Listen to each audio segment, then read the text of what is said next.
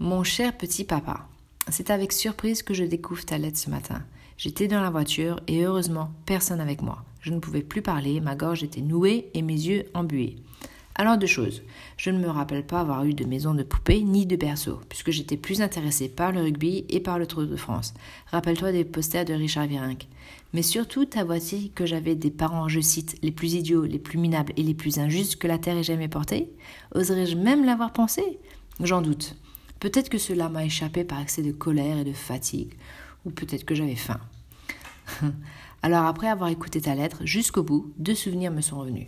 Un jour, alors que j'étais invitée à aller au cinéma avec une copine, tu m'as averti que ce film ne m'était pas adapté et que tu n'étais pas d'accord pour que j'aille le voir. Moi, je n'y voyais aucun mal. Tu m'as dit très calmement Fais comme tu veux. J'étais contente que tu me fasses confiance.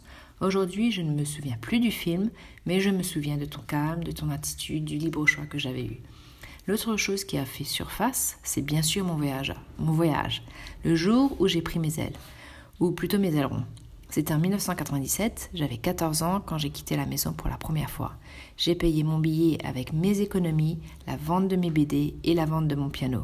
Les posters à l'époque ne valaient plus rien. J'ai pris l'avion seul pour Gatwick avec une connexion sur Heathrow, arrivé à Harry pour trois jours où j'ai été accueilli par un pasteur et sa famille. J'étais habité d'une timidité hors norme. Alors pour m'exprimer en anglais, j'ai dû me jeter à l'eau.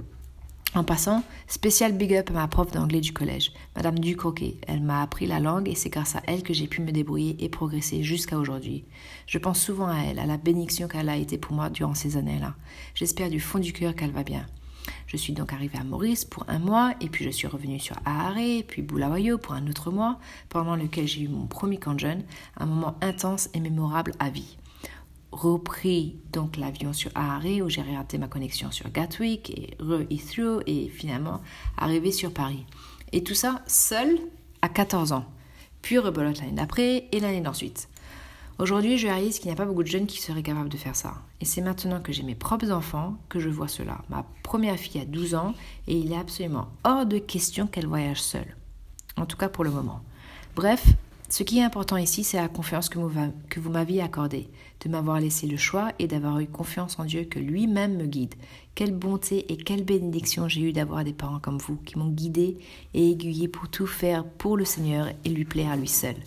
Alors si un jour, une seule fois j'ai pensé à l'inverse, que le Seigneur me pardonne, ainsi que toi et maman, parce qu'aujourd'hui je ne peux que lui rendre grâce pour la bénédiction que vous avez été pour moi, et que vous êtes toujours. Plusieurs versets résonnent à mon cœur. Psaume 71, 17. Ô Dieu, tu m'as instruit dès ma jeunesse, et jusqu'à présent j'annonce tes merveilles. Proverbe 22, 6. Instruis l'enfant selon la voie qu'il doit suivre, et quand il sera vieux, il ne s'en détournera pas.